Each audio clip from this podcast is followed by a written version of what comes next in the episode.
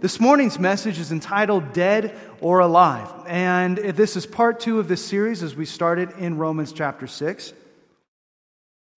And as a Christian, it is so nice that the old things have passed away. The old things completely gone. That who we were before when we came to Jesus is not who we are now. And all of us should be able to say amen to that. Thank you, Jesus, that I'm not who I used to be. Now that I identify with the death and the burial of Jesus Christ, I, even as Jesus died on the cross, that was my flesh, the worst part of my sinful nature, dead with Christ, buried in the tomb. And then the same power that raised Jesus from the dead is the power that raised me into newness of life. I have been born again. I have been made alive spiritually. And in verse 13 of Romans 6, Paul writes and says, And do not present your members as instruments of unrighteousness to sin, but present yourselves to God as being alive from the dead, and your members as instruments of righteousness to God. Now, word members, do not present any member of your body as a tool for unrighteousness living unto sin. Don't yield your members, don't yield yourself to sin for sin, but yield yourself to God and your body as the conduit, if you will, of righteousness unto God. In Romans 6, verse 14, for sin shall not have dominion over you, for you are not under the law, but under grace. If we were under the law and we had to try to keep every rule and regulation, just by way of recap before we get into verse 15 this morning, we would be condemned because the Bible says that we have all sinned and that we have all fallen short of God's perfect standards. But because we're under God's grace, we find forgiveness and freedom from sin. And the last study that we did two weeks ago, uh, last Sunday, we did that message, uh, finished or complete, for Valentine's Day. And so if you know anybody that is in relationships or would lo- maybe benefit from that, it's uh, on the app or on the archives on the site. But two weeks ago, we looked at two points. Remember, wanted, dead or alive? You know, you know, you would think that they're both mutually exclusive. You're either dead or you're alive. And we had two points last, last uh, study in Romans where we looked at being dead to sin and alive to God. Look at Romans chapter 6, verses 1 and 2, because Paul opened our first study in Dead or Alive with this question What shall we say then? Shall we continue in sin that grace may abound? Certainly not, he says. How shall we who died to sin live any longer in it? Hey man, if I'm forgiven and more sin, the more grace, then what if I just sinned and just said, put it on Jesus' tab? You know, I'm not under the law anymore, so the, the doing the right things and the wrong things, man, it's just all under God's grace. So Paul says, do you just continue sinning so that God's grace may abound? He says, certainly not. And that leaves, uh, leads us to point number one this morning, and we only have two points in our study.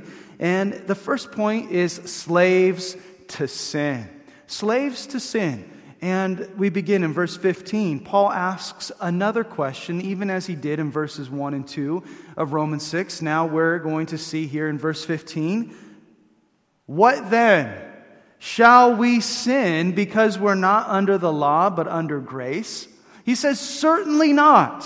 Certainly not. Because if you think about it, if God paid the price for all my sin, why don't I just say, Put it on my tab? And then I just keep racking up this tab because God's tab covers all of my sin. And why don't I just live like that as a Christian? I mean, it takes a lot of the pressure off. You know, I can do whatever I want to do, and God's uh, grace covers it. Well, you might, th- well, you might think, well, I'm not under the law, man. I don't have to do the rules and the regulations, right? I'm under God's grace. So is it sin still because I'm not under the law but under grace? Or what if I just put maybe a modern twist on it? Hey, man, I'm not legalistic. So don't trip out. I can do whatever I want to do. I'm not under the law, man. So it's all good. You know, I find this really disturbing when Christians say things like, don't judge me or stop being so legalistic when it comes to sin. I'm not talking about peripherals, I'm talking about sin. And unfortunately, it's most common with people that grew up in Christian homes. If you came from a religious background or from a Christian home, those types of phrases are actually more common than somebody that didn't grow up in a Christian home. Because now that they grew up in a Christian home and they're adults or whatever, and maybe they went out to college or they're living on their, on their own, they want to see what partying's like. They want to see what the world has to offer. Hey man, stop being so legalistic. Stop being so Pharisaical. Stop judging me. And it's the people that have come out of the worldly lifestyle and give their lives to Jesus that are absolutely baffled why Christians want to do the same thing that they did when they were not Christian. And we see this all the time, all the time. For the people coming out of sinful lifestyles, they want to be as far away as possible from that old life. They came out of that. They're like, man, I want to get as far away from my old way of living that I possibly can because I've experienced the love of God. I've experienced forgiveness of sin. I've experienced freedom from bondage and addiction. I want to put some distance between me and that old lifestyle because I've experienced the grace of God. And I want to be dead to sin and I want to be alive to God. Yet it's so sad for those that have a rich heritage of being raised in a godly home to think mistakenly that the world has something for them. And they will tell me, stop tripping out, man. Stop being a Pharisee. And the like. They want to see how close they can get to the world. And the very thing that people coming out of the world are like, get me as far away from that. The person that's grown up in the Christian home wants to see how close can I get to that and still retain my fire insurance? How far can I go into that and still be cool with God? But for the person coming out of what the Christian is going into, they think that leaving that lifestyle is just being holy. And isn't that what it's all about? Holiness and purity. The person coming out of the sinful lifestyle, they're like, well, it, didn't the Lord say, be holy, for I am holy? So if I'm in that lifestyle that's ungodly and sinful, then that's not being holy. And so the person that's coming to Jesus, maybe later in their life, they're thinking, I just want to do the right thing. I just want to I want to please the Lord and I want to I want to do those things that bring honor to the Lord. And then why is it that the person that grew up in the religious home or that has been to church is like, how close can I get to that when the person that was been living in it's like, why are you even getting close to that? And we see it happen all the time, and it's so unfortunate. It's sad, really, because it's a deception into thinking that the world has something for you. And if Jesus is the standard and he says, Be holy, for I am holy, then that means that whether you grew up in a Christian home or not, that you should try to distance yourself from sinful lifestyles as much as you possibly can. Not the, oh, it's not that bad, you know, or, you know, stop being a legal, you know, a legalistic person, you know, stop. To, wait a second, man, it's not even about that. Legalism would be adding rules on top of what God's word says. That's the true definition of legalism. It is adding to what God says. Liberalism is taking away from what God's word says. And so if somebody is saying, hey, depart from evil, that's not being legalistic. That is not adding to what God's word says. And in verse 12 of Romans 6, Paul wrote and he said, Therefore, do not let. Remember, I had you underline that in your friend's Bible next to you. Let. Do not let sin reign in your mortal body, that you should obey it in its lusts. You don't have to let sin rule your life. Because of your faith in Jesus, you are empowered to live to holiness. And if you're dead to sin and alive to God, you have the power over sin. And the power, listen to me very carefully. The power over sin is only available to those who have a personal relationship with Jesus, to that man or woman who has faith in God. Satan is a taskmaster, and many of us have served him for years and understand what a slave driver he is.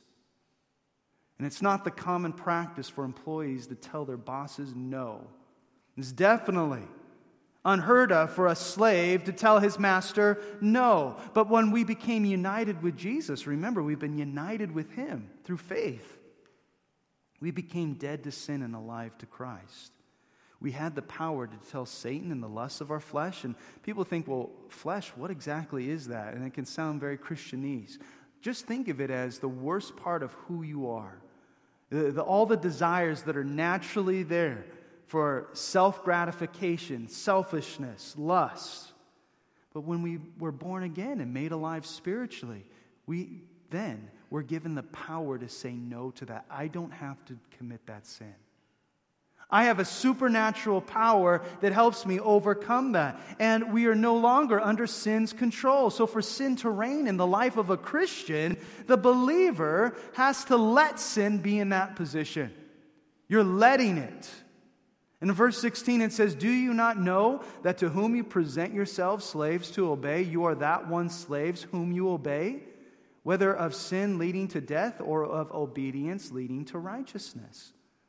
Now, in verse 16, I think it's very interesting for us to, to note something here. I think it's very interesting that Paul uses the phraseology, do you not know? Like we would say, what do you know? Like, how come you don't know this? Do you not know? And I think it indicates, number one, that there is something that Satan would love for you to not know about the power he has in your life through sin. And then, secondly, I think it's important that we need to be aware of as Christians how we can eliminate unrighteousness and maximize righteousness in our lives. So, what is it that you need to know? Well, it's this it's all about yielding. Yielding. Y I E L D I N G. Yielding. Yielding. This verse says presenting, yet it literally, verse 16, can be translated yielding, which can be defined as to give up, to surrender as to superior power or authority. Do you not know to whom you yield yourselves, slaves to obey? You are that one slaves whom you obey. Whether you sin, whether of sin leading to death or of obedience leading to righteousness. Now, contrary to popular belief, mankind, man, is not the superior power. Your brain is not the superior power. Doesn't matter how high of an IQ that you may have you will yield yourself to something one way or another. You will. You will. And that yielding takes place through your decisions to obey. You might say, well, what do you mean? Or what, what is Paul saying here? Well, let me break it down for you like this Sin is more powerful than you, God is more powerful than you. So, your decision to obey sin or your decision to obey God is your decision to yield. You can choose to let sin rule in your life by obeying its desires, or you can choose to allow God to rule in your life when you obey Him. You will yield to sin or to God. And both are not equally, might I add, both are powerful, more powerful than you or I. So, option number one obey sin. You become a slave of sin. And you know what you get at the end of that? Death. Option number two, you obey God. You become a slave to God, and you know that what you get at the end of that decision, right, is righteousness and eternal life. In John 8, verse 34, Jesus said, Assuredly I say to you, whoever commits sin is a slave of sin. Now, we think, man, that's pretty hardcore language that he's using, like a slave. If you sin, you are a slave to sin. You might think, well, that's not true. I'm not a slave. No, well, Jesus said, You sin, you're a slave to sin. That's the way that it goes. But in verse 17 of Romans 6, look back at your Bibles this morning, it says, But God be thanked that though you were slaves of sin, yet you obeyed from the heart that form of doctrine to which you were delivered. Verse 18, and having been set free from sin, you became slaves of righteousness. How amazing is that? We were slaves of sin, but through faith, remember it was all about yielding, obedience. Do I obey the sin or do I obey God? I will choose to obey one or the other. You might think, well, I'm neutral. No, there is no neutrality. It's either one or the other. Both powers are higher than you, and you will yield as to a superior power. Either sin will dominate your life or righteousness through faith in Jesus will dominate your life. Now, Paul doesn't mince words when it comes to the question of being enslaved to sin. Jesus said, You are a slave to sin. And Paul says, Thank God that you were a slave to sin. you might think, well, thank God that I was. No, the very fact that it's past tense means that God has saved you from that. That by faith in Jesus, you can say, I was like that, and now I am no longer like that. And how are you set free? Your obedience from your heart. In Romans 10 9, and verse 10, it says, If you confess with your mouth the Lord Jesus and you believe in your heart that God raised him from the dead, you will be saved. Saved from what? Saved from your taskmaster, the slave driver. Satan, sin, no longer controls you. You're set free from that. Could you imagine that? If you think about this practically, like I am now addicted to doing things that are right and are good and that are beneficial and that are helpful and that matter, as opposed to being addicted to something that destroys, that alienates, that eliminates, and that absolutely has ruined my life. Like I am free from those things. Like you don't understand how happy that makes me that I am a new man, that we are a new creation in Christ. This is only made possible through faith in Jesus. This is the good news. It's called the gospel. And we like we don't understand how significant that is and I think that we should reevaluate our position when it comes to how close can I get to the fire? Man, I came out of that. Well, I don't want to see how close I can get back to it. Your obedience to God delivers from the power of sin leading to death. And now we've been set free from sin. We're slaves of righteousness. Man, I'm working for the right person. I'm living my life for God. And we went from serving the thing that destroys us, which is sin, to serving the thing that helps us, which is righteousness. That's what Paul's saying here, and that's why point number one was a slave to sin. Slaves to sin. You commit sin, you're a slave to sin. It doesn't matter how moral you are. You could be a really good moral person that does a bunch of nice things, but that doesn't remove the issue of sin. You sin, and you are a slave to sin. You put your faith in Jesus, you are now set free from being enslaved to sin, and now you're enslaved to righteous living. Man, this is what I want to do, and this is the best master I could ever have. Best boss I could ever work for is one that actually has my best interests in mind, not one that was trying to destroy me, which leaves me, which leads me now to point number two, which is slaves of God. In verse 19, it says, I speak in human terms because of the weakness of your flesh. He's saying, I'm using the slave analogy so that you'd understand exactly what I am saying. And as you know from history, Rome itself, to whom this letter was written, the church in Rome, that there was almost, if not more, that actually there were more slaves than free in the city of Rome.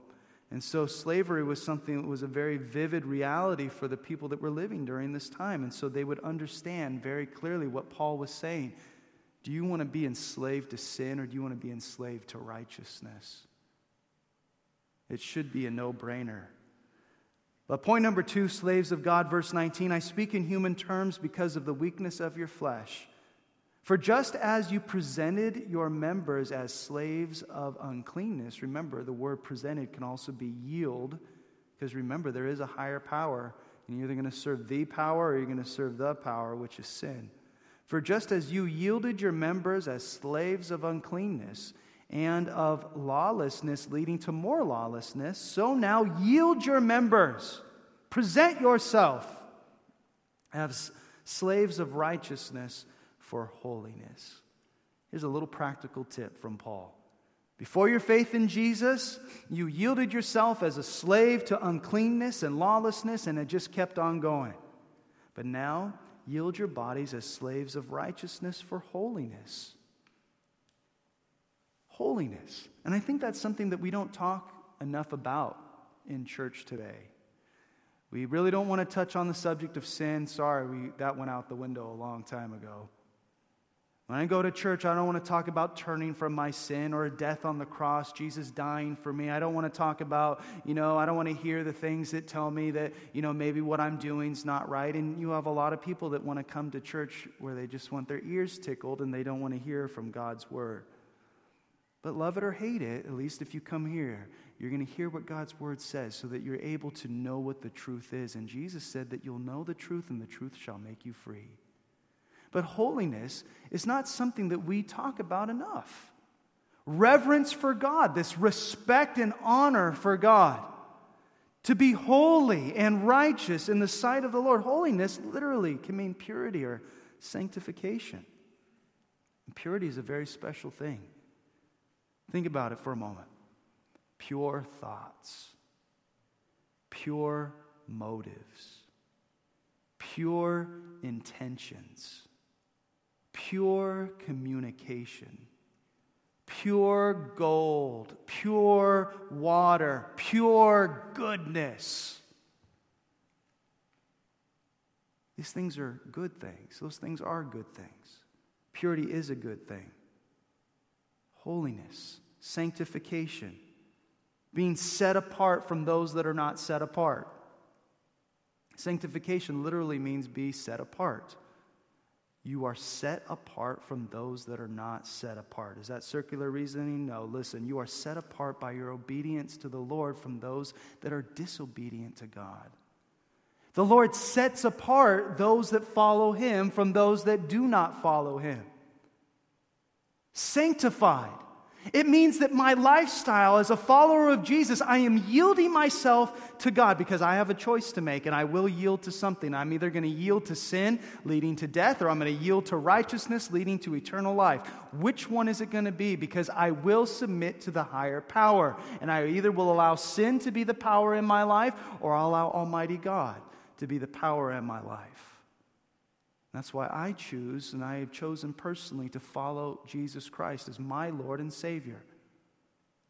Because you will yield and you will present yourself in such a way. So, why would I think that it's being legalistic to be pure? Why would I think that it's just too narrow to not be like people that are not like Jesus? You're a Pharisee. No, listen, I'm not telling you that there's things you need to add in order for you to be saved. But when it comes to holy, righteous living, why are we trying to get so close to the line? We should be running from that line. But we'll inch up closer and closer.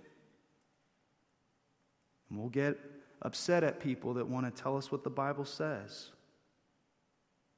What would it look like if we went all out for the Lord like we used to go all out for our sin. I mean, could you imagine that? When we're over in this lifestyle, whatever, and then all of a sudden we get saved and we're just sitting here like, Kumbaya, my Lord, or whatever, and you're like, what in the world, man? It's like you used to be hardcore for those things that were against God that you knew were destroying you, that you woke up the next day and said, I can't do this anymore. We need a change. Lord, help us be hardcore for you. Let's not see how close we can get to the line called sin, but rather how close can we get to that line called holiness? Both, uh, both of those lines are at the opposite end of the spectrum. The closer to sin you are, the further from holiness, and the closer to holiness, the further from sin. In verse 20, from when you were slaves of sin, you were free in regards to righteousness. Hey, when you were enslaved to sin, you were free to not do the right thing. You just did whatever you wanted, whatever was right in your own eyes, whatever felt good. You know, pretty much anything you hear on Power 106. You know, just like, hey man, this feels good. You know, the only thing different between us, you at least a couple million, or whatever it might be. You know, we see these things in our lives that are all about self gratification. Hey, what's ever good for you, man? You get ahead. Look out for number one. You find that's completely opposite to the way the Lord would say, be pure and be holy. Don't try to see how many women you can hook up with or take advantage of. Don't see how many people you can backstab and climb upon for you to get ahead. I mean, all of these things are completely contrary to how the Lord would tell us to live as slaves of righteousness. So if I'm committing sin, I'm enslaved to sin, and I must do that which is sinful. So why continue in sin? I mean, I ask that rhetorically, but it's like it only leads to death and destruction. Why would we want to continue in that? Why would we want to go back into that? Why would we want to go into the very thing that God saved us out of? Why would we be so stupid to think that the world has something more? It didn't have anything more back then, and it doesn't have anything more right now. Maybe you think you've got sin under control. Hey, man, it's tamed. I got it under control. But you flirt around with it. You keep it around just in case you need it. You keep it around for perks or for entertainment. Be aware. Be aware. If you give yourself even a little bit over to sin, it will kill you. You need to destroy it completely out of your life because sin begets sin, which begets sin. And sin gets deeper and deeper and deeper. It compounds. There's no little sins, they get worse and worse and worse. You try to escape from your old slave driver's sin, and he'll show up at your front door. He'll ask if he can come in and just say hi real quick. He'll ask for a quick drink. Just feed me a little bit. You'll let him in and he'll ask you to cover him up and don't tell anyone that he's there. And if anyone asks, he'll tell you to lie because he just wants a little bit more and a little bit more and a little bit more. Don't give in. Change your phone number, move houses. Get out of those old jobs. Come clean. Make no provision for the lust of the flesh. In Romans 13, 14, we'll be there in a couple months. It says, Put on the Lord Jesus Christ and make no provision for the flesh to fulfill its lusts. In verse 21, Romans 6, as we wrap up here. For what fruit, it says, what fruit did you have then in the things which you are now ashamed? For the end of those things is death. What good came out of the previous lifestyle that you had before coming to Jesus? What were the benefits? Because I guarantee you, if you think about it honestly, if you're living in sin, you're empty and you're looking for the next high constantly. And you're wondering if there is something more. And you might try to stay so busy that you don't have to deal with your thoughts and you don't want to be alone in your room to think about the reality of your life. That it doesn't matter how much money you have or how many things you have or how cool you are or how many followers on Twitter you have. It doesn't matter. All of those things might be masks to the issue that's inside. That's why he says, I mean, and, and if we're honest with each other, it's like, what fruit do you have that came out of a life that was against God?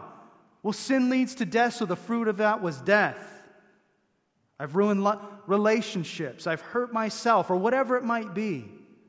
He says, For the end of those things is death. The hangovers, the liver disease, the communicable diseases. Why would you want to get anywhere near those things which have caused such pain and such shame? And the end of all paths apart from Jesus is death and there's no other way of saying it, and there's no way around it. If you look at sin, nothing good comes out of it. It brings shame and it brings death. You think, oh man, look at the celebrities, look at the, the guys that are just rolling in cash, look at the, you know, the, the musicians, look at the pop stars, look at the actors, look, and you look at all these things and you think, that's really what I want. Why are the funniest comedians committing suicide? Why are the richest billionaires not happy with the money that they have? I mean, ask yourself these things. Be honest with yourself and think, man, why would I want to pursue those things? Sin leads to death and emptiness. I don't want it.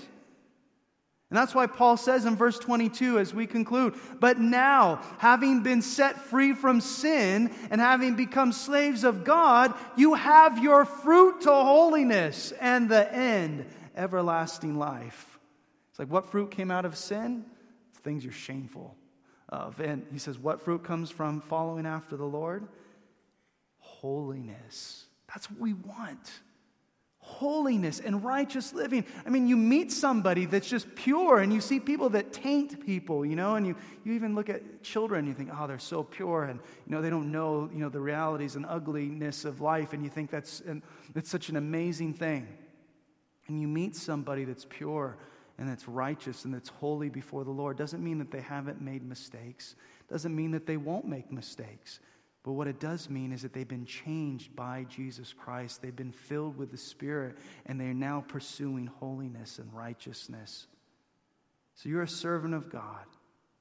And the fruit that comes from your life that was once shame and death is now holiness and everlasting life.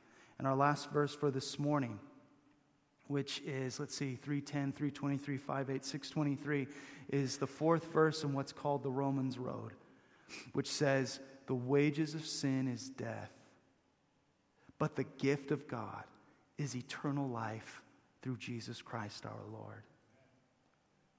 Hold that close to your heart. The wages of sin, it might be pleasurable. I'm not going to lie, it is pleasurable for a moment. Sin is fun for a moment, but it brings death. It brings shame, it brings emptiness and hurt. So I've been crucified with Christ. I'm not doing that anymore. And I'm not going to see how close I can get back to the line because God raised me from the dead spiritually. I was dead spiritually. Now I'm alive spiritually. I don't want anything to do with that. The wages of sin is death, but the gift of God is eternal life in Christ Jesus our Lord. So let me ask you what do you want to yield to? Because you're going to yield to something. The greatest power, or the greater power of sin, which leads to death, or the greatest power of God, which gifts you with eternal life. And I just felt this appropriate to read this morning. Joshua 24 15, as he spoke to the people of Israel. He said, If it seems evil for you to serve the Lord, choose for yourselves this day whom you will serve. Whether the gods which your fathers served that were on the other side of the river, or the gods of the Amorites in whose land you dwell, meaning these false gods, serving sin and the lust of the flesh. But he says this But as for me and my house, we will serve the Lord. Let's pray. Father, we thank you, Lord, for your word, and we thank you, God, that you have given us this opportunity to be here and to open it and to really, Lord, deal with real life things. Not sugarcoating it, not pretending that the realities aren't realities. But Lord, to be able to open your word and to honestly, Lord, maybe do some introspection, some reevaluate, uh, reevaluation, Lord, of, of where we're at. But then also, Lord, maybe we've been challenged today for holiness and righteous living. Maybe we've found ourselves compromising and we really, at best, are nominal. I pray, God, that you would help us to repent and turn from our sin. Lord, help us not to be men and women that are like, how far can I go? Lord, but no, how far can I go away from sin? Not how far can I go into it? How long will this rope on my leg last as I walk into sin and they can pull me out? Lord, I pray that you would help us, Lord, to abstain from all appearances of evil. I pray that we would do that as men and as women.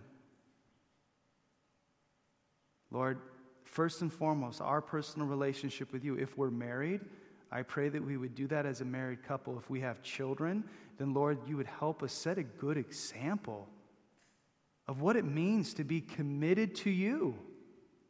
That we wouldn't be fair weather Christians or we wouldn't be compromising Christians or worldly Christians, Lord, but that we would be men and women have, that have a desire just to do what's right and to do things which honor you and to yield ourselves as slaves to righteous living and holiness. That the things we see and the things that we hear, and then the way that we speak, the things coming out of our mouths and the actions of our lives, Lord, would be representing a holy God who has transformed our lives. And so, Lord, that is the call The call is to holiness. And I pray, Lord, that you would help me and my house, and Lord, and all the houses that are represented here this morning, Lord, to be even as Joshua said, hey, there's people that don't want to serve the Lord and they don't want to do the right thing, and that's between them and, and God. But as for me and my house, we will serve the Lord. So, Lord, may we not choose to serve sin, but may we choose, Lord, to serve you. And please help us, Lord, this week to do so and bring us back safely again on Sunday. Lord, we commit lovely to you. We commit house groups, Lord, to you. We ask that you would just pack those places out with people that just want to meet with you and grow in their relationship, Lord, with you and with each other. Father, we pray for depth charge starting tomorrow. We just pray that you would bless all the students, Lord. And I pray that you'd raise up maybe volunteers, parents that want to help out, or, or homes, Lord, that can be met in, or, or whatever it may be, Lord. I ask God for your blessings on your church. And I pray that there would be a lot of dads and husbands here today, Lord, that have decided that for them and their house, they're, they're going to serve the Lord. And they're going to be pure and holy. And then a lot of wives and moms, Lord, here that are going to say, hey, I'm right there. I'm right there. For me and my house, we'll serve the Lord. And Lord, we thank you for blessing your people. And we thank you for what you've done now. In Jesus' name, we ask and pray for all these things and thank you in the name of Jesus. Amen. Amen. May the Lord bless you. May he keep you. May he cause his face to shine upon you. May he be gracious unto you. May he lift up his countenance upon you and give you peace and a great week ahead. Let's all.